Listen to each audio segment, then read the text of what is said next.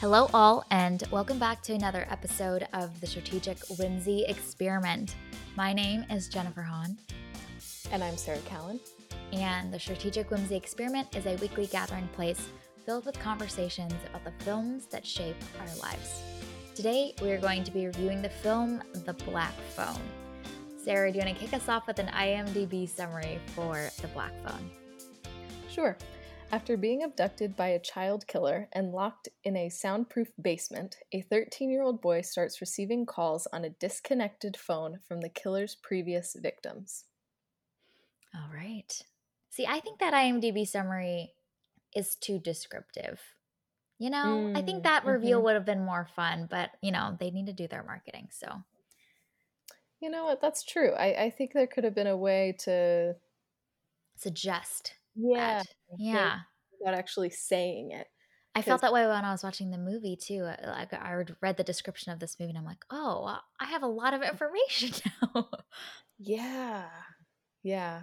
And I didn't read the description. Ah, So, but like I I kind of guessed where we were going, but I wasn't certain where we were going. So that Yeah. first like jump cut, like when you see mhm. that first victim, I was like, "Oh, holy hell." like, ooh, I've seen you before. Yeah. yeah. They could have said like receiving mysterious calls from a disconnected Exactly. phone. Yeah. Yes. And that's that's it. That's all you that's all you need to know because it still creates the intrigue, Yes. the scariness. so IMDb, we've got some notes for you. We, we do have we have some suggestions. Mhm. Yes. We're going to Yes. take a red pen and just fix this for you. okay, what was your one sentence summary in sweet tradition for the black phone? My one sentence summary is Once upon a time, people actually answered phone calls. Yeah. I love that this is so fitting for this movie and also a jab at the masses because it's true. No one likes Mhm. to talk on the phone anymore. We just let it go to No, voicemail and then we'll text you later. 1000%. Do That's not so call me. I will not answer the phone mm-hmm. because why would I use a phone to make phone calls? No, Right. That's terrible. it's not what we do. No. My one sentence summary is if you thought puberty was rough for you, watch this movie. Wow. yeah, you're not wrong. Mm-hmm. Makes our grown up years look like a walk in the park. 1000%. All right. So let's start off with our initial thoughts about the Black Phone, and we'll keep it general, keep it pretty high level. We won't spoil anything. We'll then include a spoiler, and then we'll have full reign. So, Sarah, what did you think about the Black Phone? How did this movie work for you? I had a great time with this. Um, I'm not a big horror movie person, so I was a little concerned about this. Uh, but yeah, I had a I had a fun time. I think that it it does a, a good job making nods to other really like famous horror movies, uh, specifically a lot of like Stephen King properties. It, it's very uh, influenced by a lot of Stephen King uh, works. Um, I think the way that it was directed was really interesting, and I'm I'm really I was really impressed by some of the the uh, like staging and how they they just framed certain scenes and and made this horror movie in some shots look really really beautiful. So it was just kind of fascinating to see like how visually interesting they were able to make this one basement that this kid was stuck in. Um i i i think that the film just it's it's solid. It it doesn't do anything you know new or revolutionary in the genre but i feel like it's such a good entry into the horror genre. Uh and yeah had a fun time with it. Was rooting for this little kid was intrigued in the story. I wanted to know what was going to happen next. So yeah i was i was strapped in and happy to be along for the ride So overall, this was a good time for you, and you appreciated the some of the filmmaking components of this movie. Nice, Yeah. nice. Yep. Um, I was so surprised at how sentimental this movie was in and how much it leans into the coming of age aspect of the storyline. I was floored. I am not a big horror movie person as well.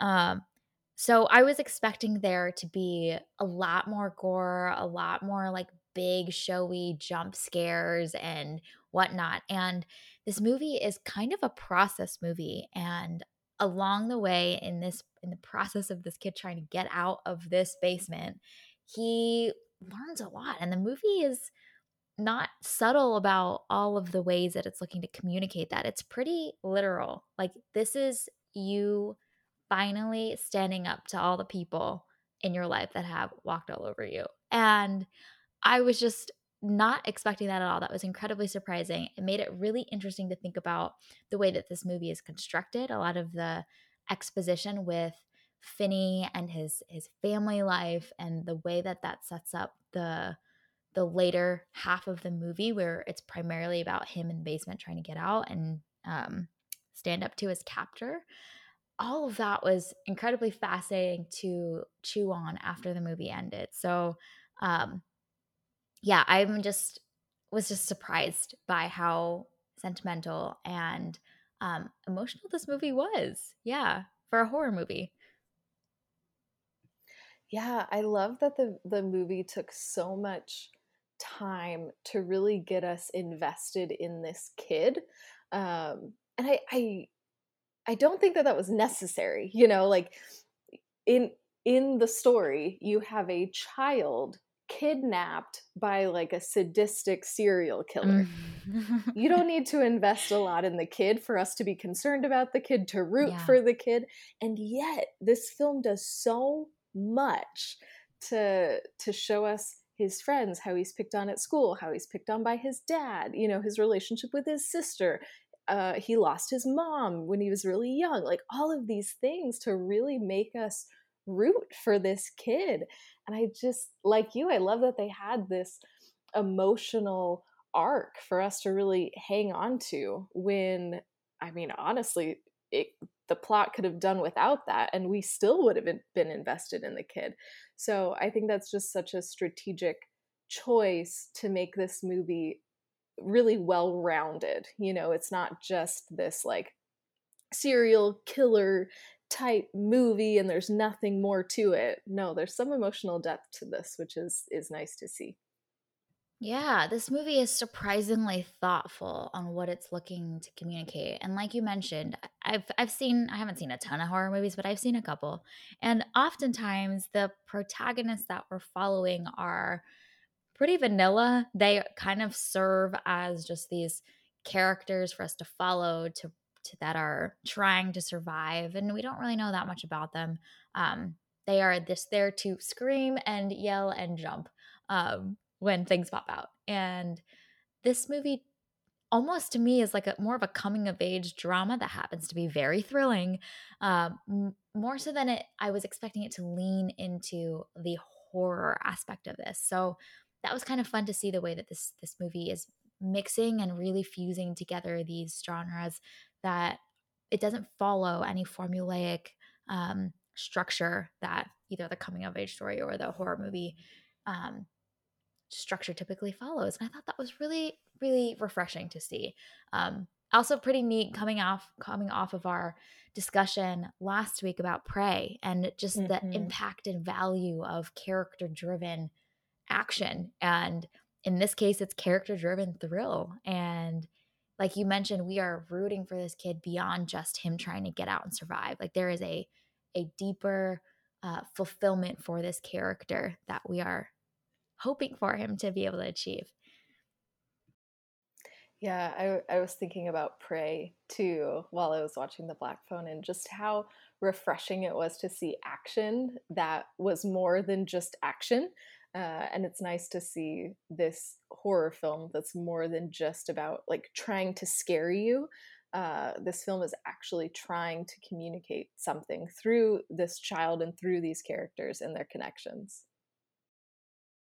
Exactly. So this is seems like a good time for us to include our spoiler. If you haven't seen the Black Phone, we are now going to have full reign to talk about this film. Okay, so I am um, curious about your thoughts about the the way that the grabber is designed, the interactions, and the way that as a horror movie villain, um, how does he stack up with some of the others that you've seen? And just kind of tell me your thoughts about the way that they constructed how the grabber was designed as a character. I I love how they did the grabber. I thought that it was brilliant because in in a lot of ways the the grabber is set up in the first like 30 minutes kind of like the shark in jaws you know you you hear about him then you see the yeah. van but it's blurry so you know it's just a black van and then you see the van again and you can kind of see the writing on it and then you see it a little bit closer and then finney's taken. So i just i loved that you can feel the grabber's presence kind of lurking in this community before finney is taken. I thought that that was just wonderful. Um, and i i the other thing that i love about the way that they did the grabber was that there's no attempt to understand him. There's we don't learn anything about his backstory. We don't even learn his real name. We know nothing about this man other than he has a brother and he has a dog and he somehow owns two houses. That's all of the information that we have about this dude. And i think especially right now you know in this age of like obsession with true crime and serial killers and like we want to understand what makes these people tick i love that this movie does not seek to give us any of that information because the movie is not about the grabber this movie is about finney and and so i just thought that that was so beautiful the way that they were able to center it on this kid rather than making it about this like really weird, intriguing guy who is doing all of these evil things. Uh, but nope, it's not about him. It's about this kid. So I thought that that was really brilliant the way that they did that. I agree. And were you also surprised at how little screen time the grabber actually has mm-hmm. on screen and yet every time he's he's there it is highly effective and impactful, but he's not on screen as much as I expected him to be in this movie.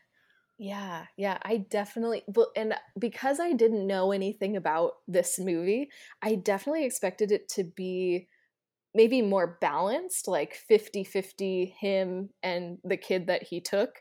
Uh, but it's it's not about the grabber at all. He is just a an evil prop to be used to evil prop. I mean, really, yeah. that, that's kind of what he amounts to. Mm-hmm. Uh, yeah. To to help us focus on Finney and his growth. Yeah, there's. I think that maj- uh, the big chunk of our time in the second half of the movie is just spent with Finney talking to actually the other boys that were mm-hmm. um, murdered by the grabber to give him clues or or talk him through it or encouragement. Like there's so much time spent there and then the grabber comes in these big showy flourishes which are uh, so well done. Um, but yeah his screen time is very limited. His presence is very known but his screen time is limited. And that to like that's my favorite thing about like horror and thriller is you can feel that presence without them actually being on the screen. And so then that just makes that like anxiety just go through the roof uh, without ever without needing to see your antagonist just a ton of the time. And they use the grabber so strategically. Like i i loved that sequence uh when he first doesn't lock the door. And so like as the viewer you go through so many emotions of like oh my gosh, he didn't lock the door. Did he make a mistake or is this a trap? And then like Finney starts to go and you're like, oh my gosh, what's going to happen? Is he going to be free? It's too early in the movie for that. We can't do that. Oh my gosh, is he going to get caught? And like just the way that they build that tension. So then when we finally do see the grabber sitting in the kitchen, just waiting for Finney to come so they could beat the hell out of him, mm-hmm. that is so fear inducing because we've we've built it up so much in that that little bit of time. So i think the the use of the grabber on screen just was that like really dramatic point to help us you know reach a like climax of fear and then like we can kind of go back down again do some more process stuff and then like he comes again and it's like oh my gosh it's so fearful and then we can come back down again and what's also really great about that whole sequence that you just described is the the long shot of yes uh, the grabber sitting in his chair in the kitchen. There is almost this sense of that shot was far longer than I expected it to be, but there, it almost generates this sense of awe and this the, the, the showiness of the grabber is so apparent with his mask. There's a this like theatrical um, aspect about him and that whole long shot of this like one spotlight shining upon him as he's sitting in the kitchen generates a sense of fear, but also this weird sense of awe at this man who has constructed this whole game that he has set up. Yeah. And and to me, like the film talks about how like other boys have gone missing so we know this isn't the first time that he's done this but i think especially that shot was that moment for me of like oh my gosh he knows what he's doing and he has like perfected this you know it, it's yes. it's not just like oh yeah he's taken a few kids but it's he has this ritual that he does every time the exact same way and he's done it this way to perfect it and so it just i don't know to me that made him even more terrifying that that shot because it clicked in me like oh yeah no he's like he's a legit serial killer guy this is terrifying mhm mhm yeah and the way that they used the masks with every time mm-hmm. that we mm-hmm. see the grabber also felt so intentional and strategic as well. Um, not just the the the facial expressions of which mask he was wearing, which kind of felt like the grabber was like selecting what mood he was in before he mm-hmm. went down. You know, like that's how weird and messed up this dude is. But especially the moments when we see later on that he only is wearing half of a mask and we we are able to see his top half with his eyes or we're able to see the bottom half of his face with his his mouth and the way that he talks. It felt like this increasing uh, ex- sense of revealing of who this person is that created a lot of intrigue as well. And every time he came down i wanted to see what mask he was wearing or which half of his face he is choosing to expose and and bare to the world. Um, it's also incredibly interesting to me that in the final climactic scene where Finney is escaping, when he rips off the grabber's mask, the grabber is clutching his face almost as if he's like exposed. And I thought that was just such an interesting shot. And that progression is pretty fascinating on like understanding who this person is and what he's hiding behind, you know? Mm-hmm yeah yeah that that idea that like the grabber is who he is uh as opposed to like just this random guy you know like his he has become the mask uh so that moment when he is exposed is i would imagine that that would be very terrifying uh but yeah i i loved the uh unpredictability of okay who is he coming down as? Because you even hear his personality and his voice change uh, throughout the movie too. And so I just was so impressed at at Ethan Hawke's performance in this because yes. I mean we don't we don't yeah. see his face, but he is he's emoting so much and he's telling us so much even through those little tiny peepholes in the mask his eyes are communicating a ton and it's terrifying. And so it was it was fascinating to watch him you know sometimes he seemed really nice and and kind almost even though he's a captor so he's not kind but uh, and then you would see him be really harsh and and evil and i i was just on the edge of my seat wondering what version of him are we going to experience next and i love that you brought up ethan hawke's performance in this because he is he is doing the most with such uh limited sets of what an actor typically has available to them and so uh, like you mentioned, he he needs to rely on the look in his eyes or the pacing of the way he delivers his lines and the tones of his voice. Whether they are they would get incredibly low and deep in some mm-hmm. moments, and then uh, not. And his hand gestures as well felt so intentional, um, and the timing of when he would deliver which of those many aspects. Um, he almost has to lean into these other um, acting components to express what he's trying to express because he don't no longer has basically any other part of his face other than his eyes to work with. And so all of that was highly effective. I'm curious if you felt this way at all, but there was something about the way that Ethan Hawke delivered this performance of the grabber that also felt like there was this uh, vulnerability that was was woven into this really sadistic, awful uh, captor but yet there was this this almost this softness and this um, helplessness that I felt with the way that Ethan Hawke portrayed the grabber that was just incredibly fascinating. I have a theory about why that might be as well, but I'm curious if you felt that way at all and why you think that might be the case.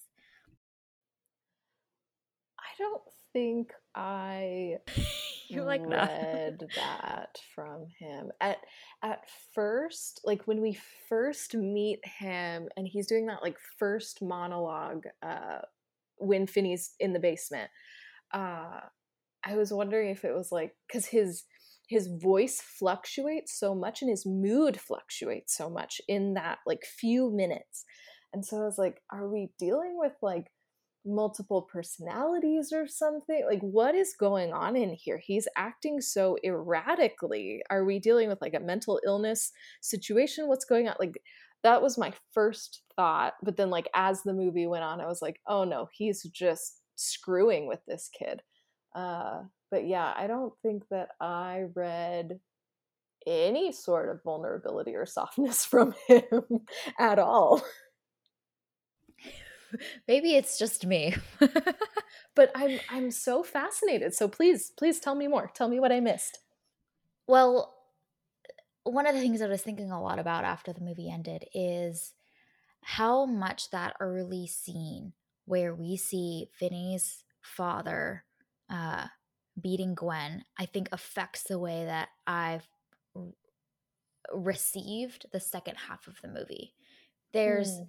because I think the the contrast of the horror of that scene versus this almost like theatrical um showiness of the grabber felt incredibly jarring and i i think that the the scene with the father is actually far more terrifying than anything that happened in the rest mm-hmm. of the movie so i was actually surprised at how I'm, I'm usually a scaredy cat i'll admit it up on here um, and i wasn't as afraid for the second half of the movie. Part of it's because it's focused on the process bits, but um, the the fear that is is so ingrained in that scene with the father, I think, just casts this this shadow effect over everything else that happens with the grabber. Um, that I think the if you, if we look at the contrast between these two characters as foils, the grabber and the the father, um, I think it's just an interesting comparison in the ways that they are similar in a lot of ways, but also the the the almost like grounded in reality aspect of the dynamic between the father and those two kids versus the grabber and Finney um, played into how I received the rest of the movie. And I just thought that was an interesting like choice to include that scene in such a honestly in such a graphic and emotional way um, so early on in the movie they they didn't have to do that. They could have just given us the the you know simple background context around this kid these kids and their families but that felt so intentional that they leaned so heavily into that scene with the father and gwen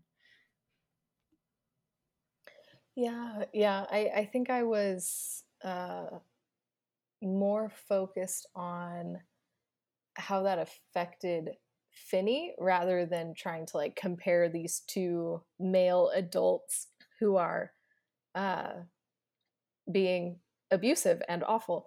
Um, but I I found it so fascinating how that scene in particular also shows the the bond between Gwen and Finney, and that, like, when you are, uh, in in a difficult situation, when you are in abusive situation, you tend to bond with those who have also suffered under the same hand. Um, and so I just thought that that, like, collaborative nature or that, uh, that connection that he experienced with his sister also translated to him and these boys who were also abused and then murdered by the same same guy. So I think I was focused more on the effects of the abuse rather than the ways that the abusers are similar. Mm-hmm. That makes sense. Yeah, because one of the things that I was thinking a lot about is how much Gwen's psychic powers and whatnot Mhm. contributed to to Finney having this almost like portal into the spiritual realm of being able to talk to and connect with these other boys. Like that connection that he has with Gwen, that power that she has is is like translating over into his situation and we see cutting back and forth so many times in the second half of this this movie of her praying and and interceding for him and all this kind of stuff and so there is this like deep connection that they have that i'm sure plays into his his ability to connect into the the, the spiritual realm of these ghosts And I love that the movie doesn't try and explain it. I I, I feel like there might have been an, uh, a temptation to like, okay, this is this is how it works, and this is why it works, and and the film does give us some, you know, bits about it. You know, their mother had some sort of like psychic connection that was passed down to Gwen, and all of that. But the the film just kind of accepts that this is a thing that is happening and we just go along for the ride and and I love that the film doesn't try and over explain itself. It's it just is what it is and this is this is how it's happening and you better get on board. Yeah, there's another version of this movie that would have tapped into like explaining all of that at the end of how it all Mhm. worked and Gwen's powers and all that junk. We don't care. And then it becomes a franchise and then she becomes like a a, a superhero that's a psychic solving crimes, crime fighting psychic superhero and, you know, all of uh-huh. that. Uh-huh. I It's loved her character. Yes, her she was spies. great. She was incredible. And the actress that plays Gwen did such an incredible job too.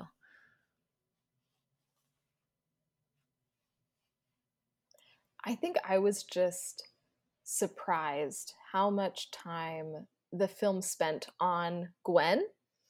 I really didn't expect that to be the case. I expected it to be mostly about the kid that was captured, but we spend a lot of time with her and just her her love for her brother and her her need to advocate for him and protect him and find him and do everything that she possibly can you know, even at risk to her own personal safety to make sure that he comes back alive. And I, I loved that we got to see that sibling bond. Uh, I feel like a lot of times in movies, they're focused on like sibling rivalry and all of that stuff. But we get to see how these two really loved and, and cared for each other. And she plays such an instrumental role in helping save him. And it was just fun to see. And it's not just exposition as well, which is also kind of fascinating because as Finney is meeting the different boys that help him, there are these quite a bit of screen time that are spent in these flashbacks to times when he stumbled upon them at the local gas station, or there was a time where um, we get a whole flashback scene of him getting bullied and Gwen coming and like with the rock, mm-hmm. with her mm-hmm. badassery, just stand like you mentioned, standing up for him, defending him. Um, and and that's why this movie is a coming of age drama because it, it's willing to give so much time in the middle of this captive captor situation that should lean heavily into the horror aspects. It's not. It's it's going back to this connection and this bond and these moments of schoolyard bullying and whatnot that is about Finney's growth and his development. It's just pretty unique that feels unintuitive to do, you know? mm-hmm. But somehow those those flashbacks and and having that context makes what he's going through even more horrific because we I think we feel more deeply for him. Like each flashback kind of places him in reality. You know, it places him in this world and makes him feel more like a real person. So then we want him to escape even more. I, I feel like that's so effective in getting us more invested in the story, not only of Finney, but then we get the scope of what the grabber has done and how that's affected the community and all of these other families. So I just, I love that those flashbacks are used so well to establish the place and the time that these people are in. It's not just some like random abstract story uh, but it feels like real people who this actually happened to. Mm-hmm. It also helps avoid typically what I've seen in horror movies, which is that they just need to continue to escalate the encounters and the mm-hmm. interactions mm-hmm. and like they keep, need to keep like outdoing themselves when it comes to spectacle and thrill like these moments of of kind of breathing room for us to go back and as you mentioned, it also strategically helps us connect more deeply with the characters. Also serves to make the next time we see the grabber show up and the next big thrill sequence um, feel more exciting because we aren't like we aren't like fatigued by the jump scares and the suspense and whatnot. We have this moment to breathe before the next time um, they interact again. Mm-hmm. They're little palate cleansers. Yeah, exactly. Before the next course of thrill and horror come. yeah, exactly.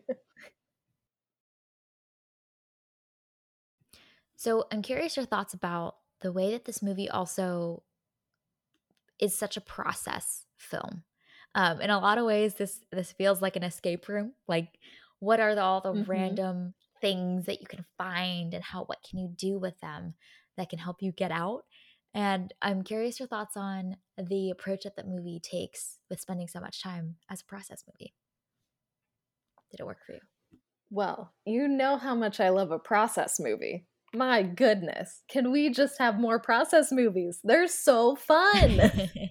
this is the best. But what I what I just I loved is the the ingenuity that came from each of these kids and you can see how each one of them had such a different idea for how to get out you know okay i'm gonna i'm gonna dig a tunnel i'm going to escape through the the window i'm going to escape out of this room you know all of these different ideas. And i i loved seeing finney you know try and follow in all of the again the coming of age bits trying to like follow in in their footsteps and like okay i'm going to do the process. I'm going to follow the instructions until the end when it actually he needed to bring all of the things together in order to actually defeat the grabber. And so even in the process it's this like oh no i don't have to try and be like them but i can use my strengths and bring all of these ideas together to actually succeed. But yeah it was it was thrilling to watch him try each little bit and and just wonder like okay what are i was always wondering what are the consequences going to be of him like taking this action? So like when he gets the cable and tries to you know pull that grate off and it makes like this big giant noise I mean, the room is soundproof. They had already established that. So the grabber probably didn't hear it. But I was so nervous in that moment. Like, oh my gosh, is the grabber going to come down and like beat him up for trying to destroy the basement or whatever? So each time he tried one of these process moments, I I wondered what consequence there would be. And so every one of them had this like uh, sense of tension throughout because he was taking risks the whole time. Uh, but yeah, it was just it was fun to watch him try and and figure it out and try these different things and see the creativity of okay, I'm stuck in this room. How the hell do I get out? It's a reverse heist. exactly. Yes. So so I think we've discovered that this is prime training for teams in corporate America to learn about collaboration. Absolutely. Wow. The whole movie is about collaboration. It really is. And also yeah. this idea that like the sum of our individual ideas is far more powerful than our individual ideas in isolation, which is mm-hmm. really neat because yeah. one thing that I loved about the way this was designed is that ultimately he uses each of the objects that he discovered uh, in a totally different way than what was originally intended. He doesn't mm-hmm. use the cable to um, try and climb out anymore. It's now used to trip the grabber. The the um, trying to get through the freezer doesn't work for him, but he uses the meat to lure the dog away. Like the the ideas are now taken in a totally different context and constructed together in a far more powerful way than each idea on its own. And I love one thing that I was hoping that the film wouldn't do and was starting to get slightly annoyed at is like he's just getting all of these clues and I'm so pleased that ultimately the solution that Finney used to get out is one that he came up with on his own. I think yeah. that payoff was so necessary versus him receiving all of these ideas and then executing on them. No, it's actually his creativity, his cleverness that he could think about all these tools that he's now been given to find his way out. And he had to put in that work himself. And it just makes the ending far more satisfying. And um, yeah, so I was waiting to see how he, because we, we know from the beginning of the movie that he is a clever, he's incredibly intelligent um, kid and are waiting to see when that will come to fruition and we finally get to see it and it's so satisfying. And i i love that theme of collaboration especially because the movie starts out with a baseball game. And so like to go from opening with yeah. this competition to actually ending the film with collaboration is actually the key. I just thought that that was a really fun little nod. Mm, mm-hmm. Yep. Yep. They're saying good game, good game, good game. Even though they're upset they lost. Yeah. Yeah, I love it. yeah.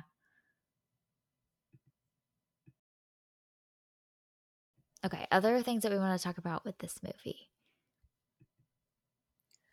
I just I love that they chose to set this movie in the 70s. I I thought that that was brilliant. I mean, number one, people answered the phone in the 70s didn't have caller id so it, it just it makes sense. But i also think just that place in time uh just made sense. And i i think a lot of you know like really iconic horror movies were coming out in that time. You know there were some really like prolific serial killers doing their thing in that time. So like it just made a lot of sense for this to be placed in the 70s. I don't think that this could have worked in other decades nearly as well as it worked here. And I think that that um, setting it in the past allows us to also have like this nostalgia and almost this like sentimentality for the past that I don't know really helped me enter into this world where I think if it was set in modern days, I mean, it would have to be a completely different movie. But if it were set in modern days, I maybe would have had a more difficult time, like suspending my disbelief and being fully in this story. Whereas the the past really helped me to like, oh, yep, we are in a different decade. I'm here. Let's go. That's a really interesting point because I'm now imagining if this was set in modern day, like you mentioned, it would be harder to to buy into the idea of someone like the grabber roaming around Mhm. like your community. You kind of when it's set in modern day, you put yourself into the scenario and think like, "Oh, could this happen today?" And I think part of what makes horror exciting is the feeling of it potentially being real, right? And and so yeah, the the transportation back in time also transports us to a different world that is easier for us to buy into. Ideas like the grabber roaming around town with his black truck. yeah, yeah. It's I, I think that that was just such a smart move, and it was the right Mm, time period to put him in because it also just makes sense. Um, I think like given just the the horror genre too, you know, I think uh, what was this set in like 78 and a couple years later is when the shining came out too so like there's just kind of this vibe of like late 70s early 80s that this film really uh, adopts that i think lends itself so well to the horror genre so it's just it was it was a good good move Well, there's little there's these little nods and these little scenes too where we see Finney watching a horror movie on the TV, the little hmm tiny TV, and then um, even that whole exchange that he has with um, Robin uh, about you know their favorite horror movies or Texas Chainsaw Massacre, and they're like you know comparing different movies that they've seen. Um, felt like all these little nods as well. And while watching, I could just tell that this was made by people who love movies hmm and love Yeah. horror movies, you know? So, like, you have those exchanges, but then I don't know, they're just, I, I feel like you can tell when a movie is really made with like love and care. And I mean, uh, creators put a lot into every movie, but I don't know, man. I, I feel like with this one, you could just like feel these people love movies and they put everything into this. And that was just nice to see. Mm-hmm. Yep. Yep. Man, and I- and I and I'm also thinking about that that scene where he's watching the horror movie um, on hmm his TV, and the the cinematography of that sequence was so highly effective with the the hand coming out of the bathtub and all this kind of stuff. And then, um, you know, thinking about your comment about this movie being beautiful and well shot, and the cinematography and kind of the the awe of the grabber with the light coming up from behind him and his horns just silhouetted. Um, all of that felt like, like you mentioned, made with love, and that there was this intentionality around visual communication and visual design of these shots being highly critical to the horror movie genre and this movie being effective. And so that that emphasis and appreciation for great cinematography and shot design um, feels very integrated into this movie as well. And most of this movie takes place in a freaking basement. And yet, like, it was so visually interesting because all of the walls had like all of these different colors on them and and you had so many different like textures and and different features throughout you know the the room and then the hallway and the bathroom so you you have limited options and yet the the cinematography was visually interesting but also helped us feel trapped and claustrophobic. And i i was just so impressed by how you know it's a limited location and yet so much is able to happen in there but without feeling boring or like we've seen it before. And so just the way the different rooms are used or even the different walls are used uh, was just brilliant to me. That door and that lock is its own character. Oh 1000% yeah. Every time the grabber would leave and the door shuts, there is this like visual emphasis on both, I mean, visually seeing that door just slam shut, but also this like audibly feeling that sense. Again, it's this reminder that you are stuck here and you are trapped. But also, that lock is its own character as well because we see that lock being used as a strategic device of the way that the grabber tricks you or lures you. And so there's this like close up shot of that lock as well being latched open and then you having the freedom to walk through. And so the way that that door and and and also the hallway down to the basement mm-hmm. to that mm-hmm. door was so well designed. Yeah, it was it was just great. I I don't it, it I don't think that I would ever like write a movie about somebody being trapped in a basement, but uh if I were to, this is a good one to study for how to do it. Like Yep.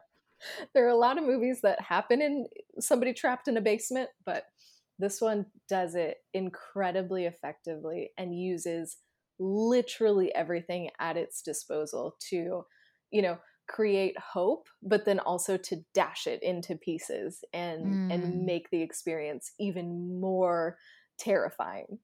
Yeah. Yeah. You when you were mentioning about that bit about like creating hope but then dashing it mm-hmm. just the mm-hmm. simple visuals of those houses turning their porch lights on uh, when yes. Finney escapes, and there's this sense that you feel with Yin, with Vin, Finney as well that oh maybe someone will come out and just just at least see what's going on um, and then when there's those successive two shots later in the scene where those porch lights go off and are turned off you just feel the the weight of that hope coming crashing down um, and there's these two they're just simple series of a pair of two quick shots of those lights turning on and then later on after the grabber has his knife to his throat and tells him to be quiet, those two porch lights going off communicate so much with just those simple visuals. And I, so I loved that the whole movie is filled with little things like that. You know, like even when uh, the the camera would go to that little uh, window in the basement, you know, it's it's that moment of like, oh my gosh there is the outside you know there there's a little bit of hope i i think even in little tiny tiny tiny things like that uh, the film does a really good job at setting us up to to feel a moment of like oh my gosh maybe he'll get out of here and then a moment later like oh no he's he's still trapped oh it's just so effective Oh, yes. And there's one other thing that I remember when watching the movie was like, this was so well done and very smart, which is that we don't see Finney break down until I think the fourth dude that he talks to mm-hmm. when he's mm-hmm. trying to get through the freezer. Yeah. And I kept thinking, like, this kid is surprisingly calm and with it and and and level headed for so long. Like, is he I, most children in this situation be freaking the heck out. And we see him, it's part of his personality where he is just trying to methodically figure out a way to get out.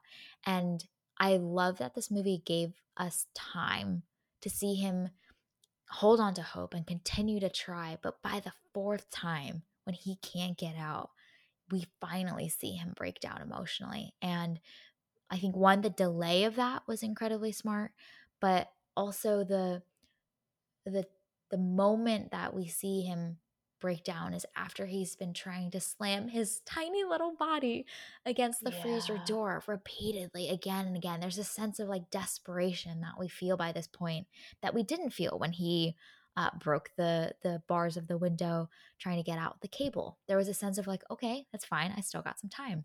Um, so I thought that was just so well timed for when that breakdown happens for Finney and the film did such a good job you know because I, I think before that is when it when the one of the dead kids was talking about like naughty boy.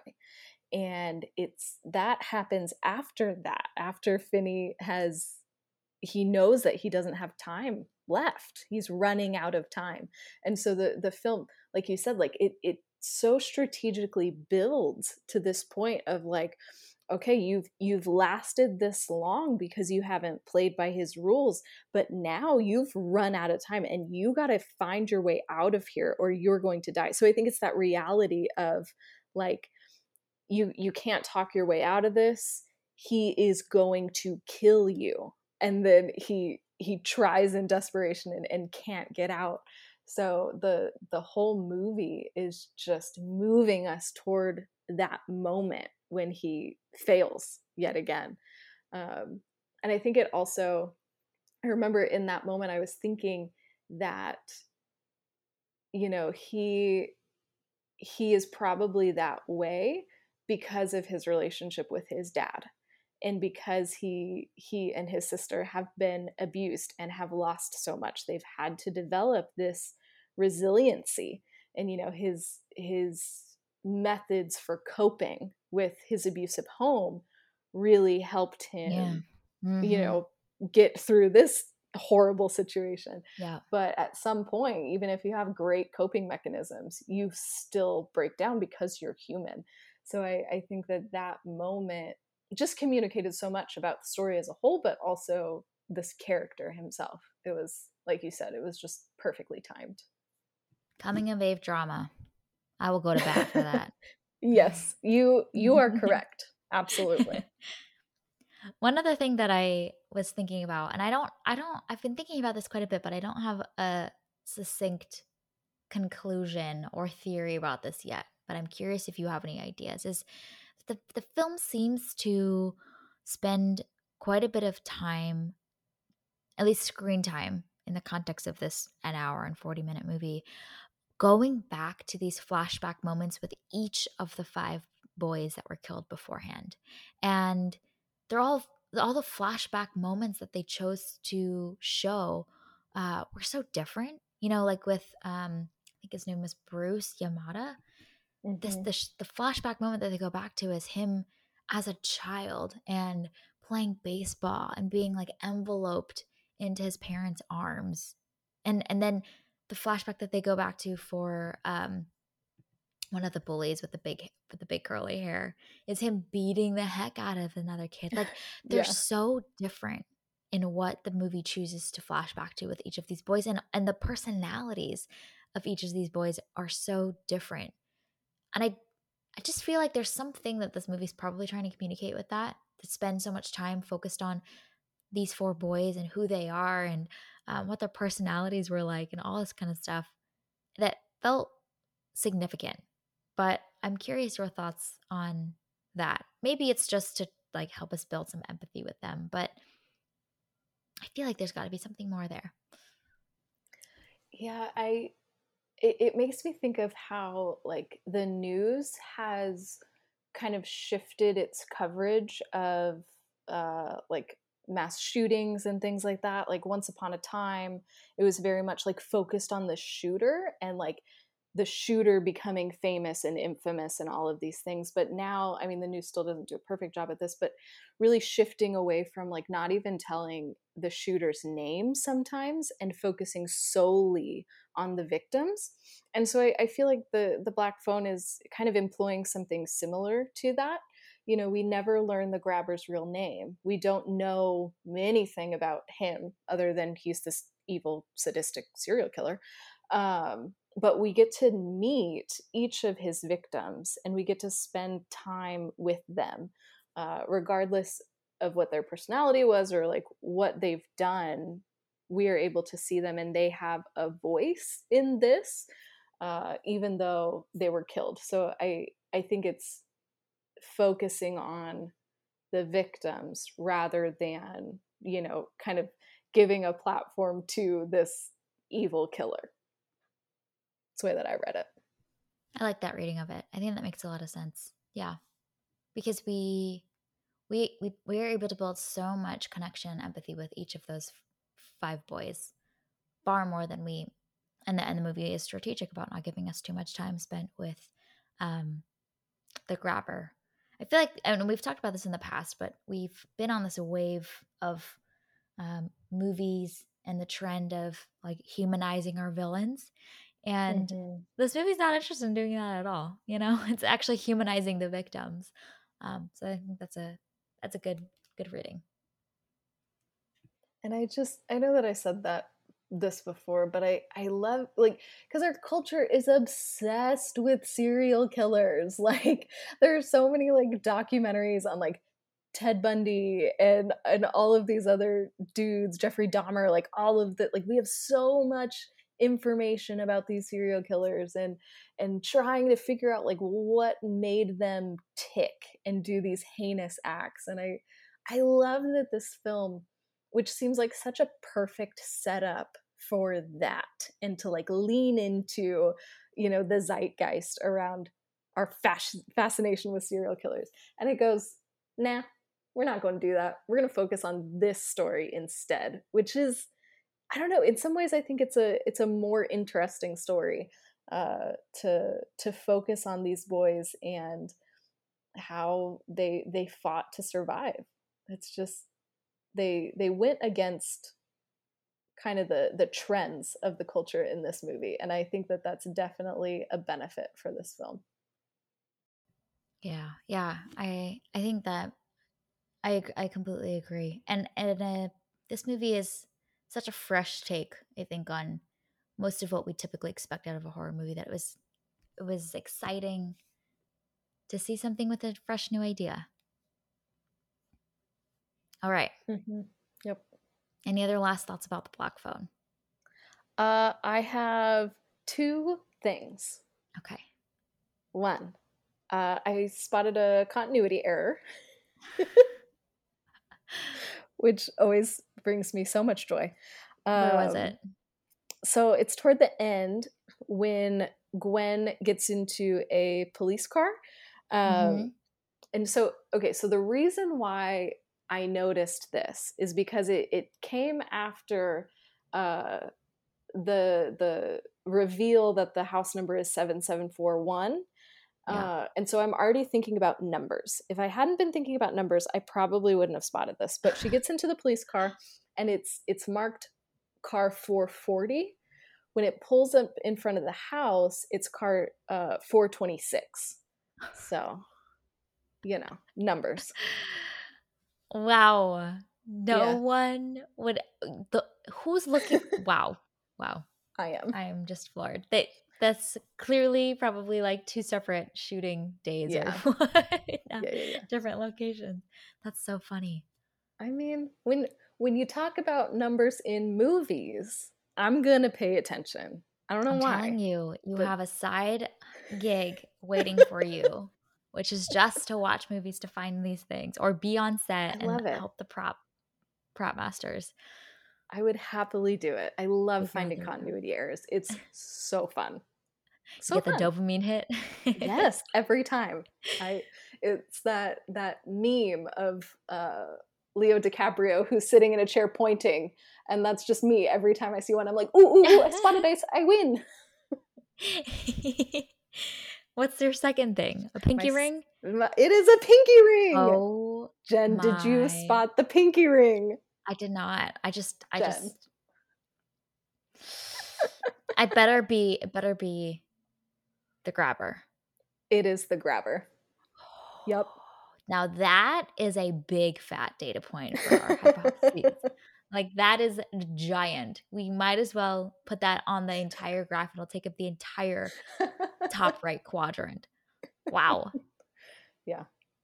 Yep. I was I was so pleased because at first I think I think the pinky ring is on his left hand and and when you first see him he's wearing a big like chunky ring on his right ring finger and I was like oh my gosh is he going to wear a pinky ring too but like you don't see his left hand for a while and I was like, oh my gosh, just show his other hand. I need to see if there's a pinky ring. and I was so pleased when there was one. It was great. Wow. This is a good one. Mm-hmm. Yep. Wow. the ultimate bad guy. right? Yeah. Mm. It uh it was only fitting for him to wear a pinky ring to reveal in case, you know, kidnapping and murdering children was not enough of a signal that right. this is a bad dude. He needed to wear the pinky ring to emphasize it. You know, it's just really what you do. It. Signal to the audience. Yes. Yes, I am a bad dude. In case the mask isn't enough, uh, I got a pinky ring for you. I love it. So, when I started watching this movie, uh, somehow uh, I, I had to start and stop it a couple of times, and here's why.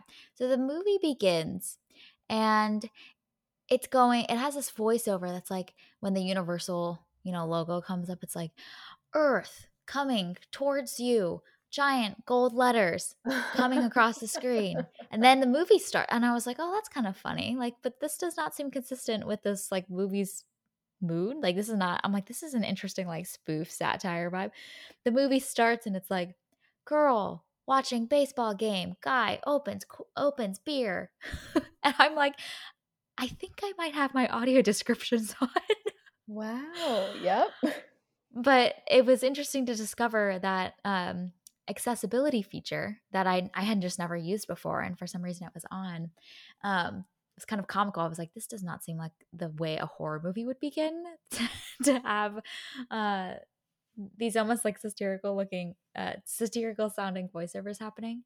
But it made me think about like the for for people that are blind and need the audio descriptions on when they're watching movies how those are designed for something like a horror movie that is so built on tension because you mm, I clicked into mm-hmm. the like the later half of the movie just to see if this was like consistent throughout, which would indicate to me that I probably had some setting funky going on. Um, but you know, when there's descriptions like, for example, the the Blumhouse, when the Blumhouse Productions logo comes up, it's a bunch of like scary looking images, and the audio descriptions are just like this woman's very monotone voice, like arm hanging out of bathtub, dark looking home, Wow. That, you know, and and it, and yeah. it just made me think about how those could be designed to also be a fully immersive experience consistent with the tone of a film um, so that people who may not be able to see but can listen to audio descriptions feel the same experience because it is it was incredibly jarring um, and i'm sure a far less immersive experience. So that was just a interesting little discovery that I stumbled into um, by accident. Okay, so new business idea. Uh, we create audio descriptions in mm-hmm. a way that is that is more immersive. So we we tailor these to enhance it for yes. for moviegoers who who mm-hmm. can't see. Mm-hmm. Like the audio descriptions should have yes. like voices and pacing and and mm. if there is a moment that is silent, the audio description should like show you what's happening but still somehow preserve the tension of like the camera like zooming around the corner and you're waiting to see what's going to pop out with just the same level of um tension preserved that we would get if we were watching that scene happen silently without the audio descriptions and feeling the weight of like anticipation, you know? So it's just wow. interesting to think about. I love that. Mm-hmm. Yes. Mm-hmm. Absolutely. Yes, a new business idea. Or love some it. way to use like AI to detect yeah. like the the level of tension in a scene and then somehow downstream I don't know, manipulate the the audio descriptors accordingly. Mm. Mm-hmm. Yep. I like it. I like it. We're gonna we're gonna make the the robots uh do a better job. Mm-hmm. Or... And like activate the like deep sounding terrifying voice because this woman's voice was like like it sounded like Siri, like monotone, oh, yeah. smooth woman voice. Man, opening up beer. Arm yeah. hanging out of bathtub. yeah. It's quite comical. Yeah, yes. that that's actually super interesting. So, and just having, uh, you know, comp- I'm not sure like who is responsible for the audio description in mm-hmm. films because could mm-hmm. be a mm-hmm. lot of people, but you know, having them spend more money on this service so that more yeah. people can access the film and enjoy it. You know, I, Yeah. I feel like I mean it's the same thing with with subtitles, you know. Sometimes they're just crap and they are wrong. And you can Mhm. tell like zero money was put into this. Right. Uh, but yeah, investing more money in these accessibility features so that differently abled people can still experience movies well. Wow. hmm Yeah, come on, spend more money. We want Yeah. these to be good and of high quality, not just the bare minimum. Yeah, yeah, exactly. And so, you know, it was making me think about our conversation with Sai, who is blind, and he shared a, a ton of great insight on our episode about um, the Eternals. But be interesting to pick his brain on. I'm sure he has lots of ideas about this as well. But just the the idea of like accessible movie going experiences and designing those features to be in line with whatever genre or tone or whatnot um, that a movie is in takes extra time and effort, but is important. So I saw a way that Mm, it mhm. doesn't work in horror movies with a monotone woman's voice. Not effective. Okay, so now we've learned what not to do. So now it's we actually do kind of funny. Like it's a it's a comical experience because it's so bad, but it's like the the tones are so inconsistent. Highly recommend turning it on just to experience it. Okay, okay, yeah. So we can we can experience the bad and then we can we can do the opposite and make it good. mm-hmm. Mm-hmm. Okay, we Yeah. we got a plan. We got Yeah. this. We do indeed. cool. All right. Uh, well, this was our review and discussion of the Black Phone. Um, I think you can av- find it available on some streaming platforms. I know that it's at least available on Peacock, as we know. Thank you for listening to this week's episode of the Strategic Whimsy Experiment. This podcast is fueled by our passion for stories and connection, and is something we continue to do each week solely because we love it. This is our Strategic Whimsy Experiment, and we encourage you to find a way to infuse whimsy into your day. You can subscribe to this podcast on Spotify, Apple Podcasts, Google Podcasts, or wherever you tune into your favorite shows. Drop us a review letting us know your thoughts about the Black Phone. You can connect with us on Instagram at Strategic Whimsy Experiment, on Twitter at Strategic Whimsy, or you can email us at strategicwhimsyexperiment at gmail.com. We will be back next week to discuss the film Emily the Criminal. We hope you have an amazing week, and we'll see you very soon. Thank you.